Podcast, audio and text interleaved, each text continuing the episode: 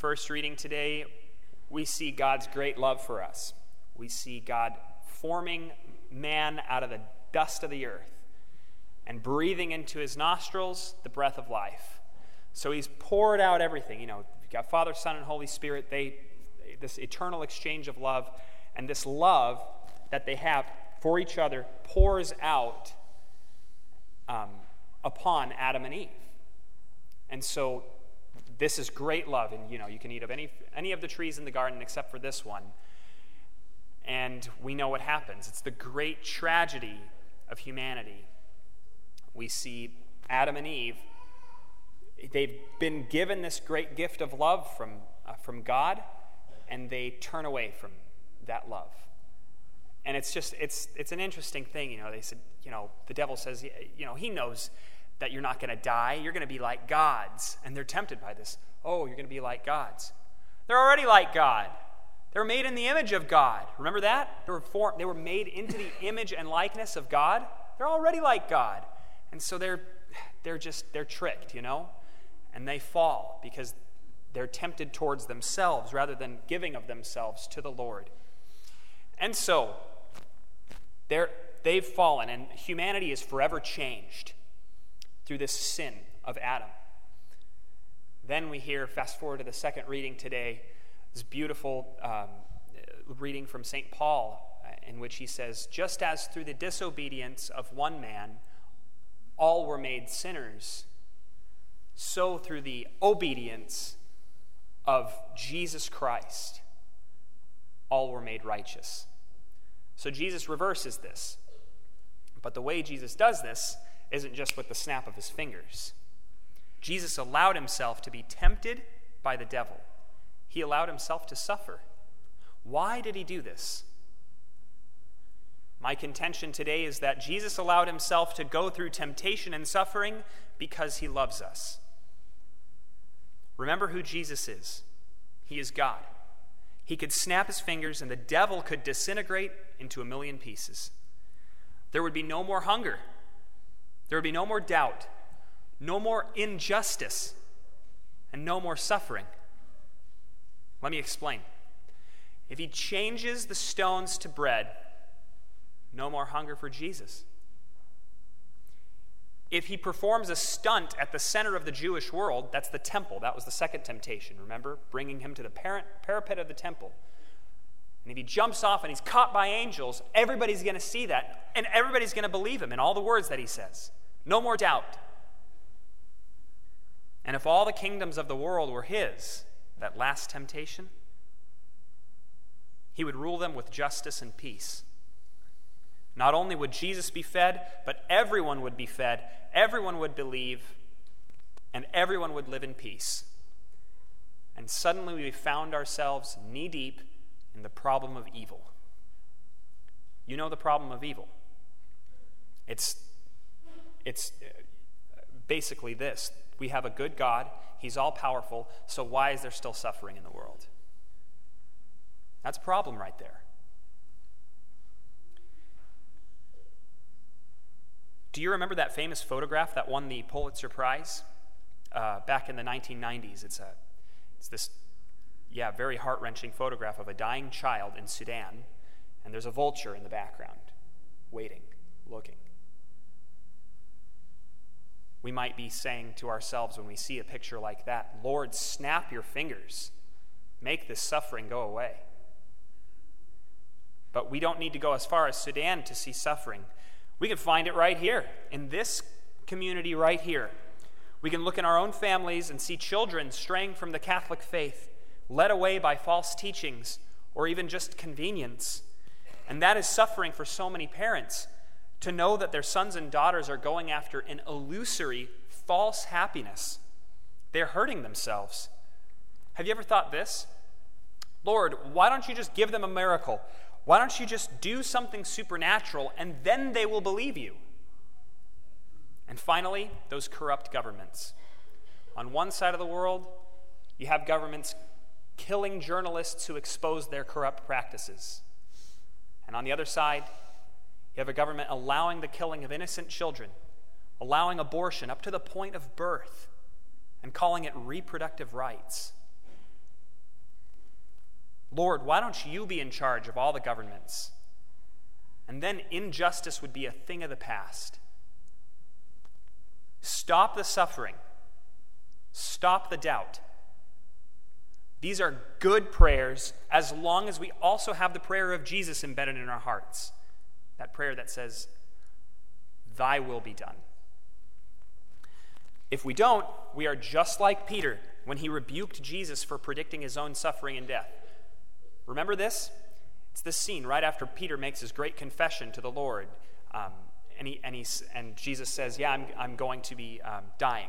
I'm going to I'm going to suffer and then I'm going to die and then I'll rise after three days. And then Peter says, God forbid, Lord, no such thing shall ever happen to you.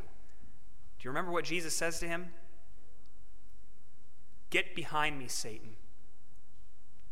When Satan offered Jesus food, fame, and power, he was telling him to stop the suffering and stop the doubt in a way that was contrary to the Father's will. Jesus said no.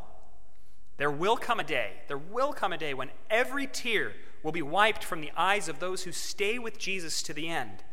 But right now, there's a lot of suffering. Jesus has not stopped it. Rather, he went through it in the desert and on the cross to show us how much of himself he will give to us. He gave all of himself to us, every last bit. And he did it joyfully, too. How could he do that joyfully, going through the desert and on the cross joyfully? Well, it's because, because he saw your face as he did it. And you are totally worth it.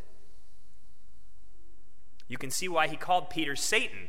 Satan wants to stop Jesus from giving himself completely to us. He also wants to stop us from giving ourselves completely to him. That's why there's still suffering in this world. It's there for us to embrace and offer to Jesus, to show him how much we love him. In the months leading up to her death, St. Therese of the Child Jesus said, All suffering is sweet to me. Now, if you know her story, you know that's just a mind boggling thing to say because she had tuberculosis. And she lived in a time period where the medicine was not advanced. And sometimes the things they did to try to cure her were worse than the disease itself. She was intensely physically suffering. And then, not only that, she had intense spiritual suffering too temptations to doubt. Temptations to doubt.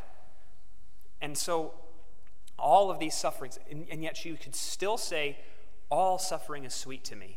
The reason why she said that was because she offered her suffering as a gift to the Lord. Because love looks like this freely offering everything to Jesus, especially our suffering. There's no sweeter gift you can offer to God than your suffering. So many other religions of the world want to minimize and destroy suffering. I include American consumerism in this list of religions. And I mean, I, I, think everybody here can agree that the majority of TV commercials that we see are about reducing suffering and increasing comfort. But that's not what the Lord asks us to do. He doesn't want us to pursue comfort, He wants us to pursue Him. And then, so now we've, we're in, what, what are we in right now? We're in the, the, the, the season of Lent, where we freely take on penances, like giving up sweets, or taking on spiritual practices that take time out of our lives, like reading the Bible. And I say this,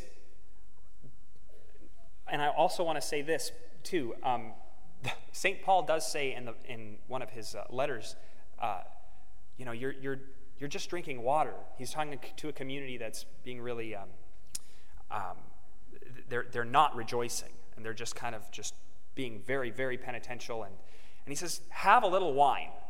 He says that. You just have a little wine. You're having too much water. Drink a little bit. So, yes, there's a time for rejoicing, but now is not that time. Right now, it's Lent to offer our suffering to God. If the ashes on our foreheads mean anything to us, we will make moderate Lenten promises which help us to conform our lives to the cross and then we're going to try our best to keep them. And for those of us who hate to fail, then we're going to get up quickly after we fall because the devil loves to see us on the ground, beating ourselves up, and not getting back up. So that's what we do. When, when we fail at our Lenten promises, we get back up quickly and we just keep going. What's at stake in fulfilling our Lenten promises? What's at stake in embracing the suffering of this liturgical season? It's loving Jesus more. Remember who he is. He's the one who was obedient to the point of death to make us righteous after we turned away from God. He allowed himself to go through temptation and suffering because he loves us who fail at loving him. So I, I hope you can see the point. The point isn't that, you know, Jesus sees the suffering, you know, Adam, you know, sins and, and or Adam and Eve sin, and then, and then Jesus just kind of uh, a is just a hero who just takes everything away, takes the suffering away, and he says, Well, this is the love I have for you. No, it's not just that, although he does that. But he is a hero who wants to give us the love that he has for us. So he enters the suffering, he enters the condition, the human condition of suffering and gives us everything. And then he says, And I want you to have that love too. So here it is Come with me into the desert. As I saw your face and said, You are worth it on the way to the cross and in the desert,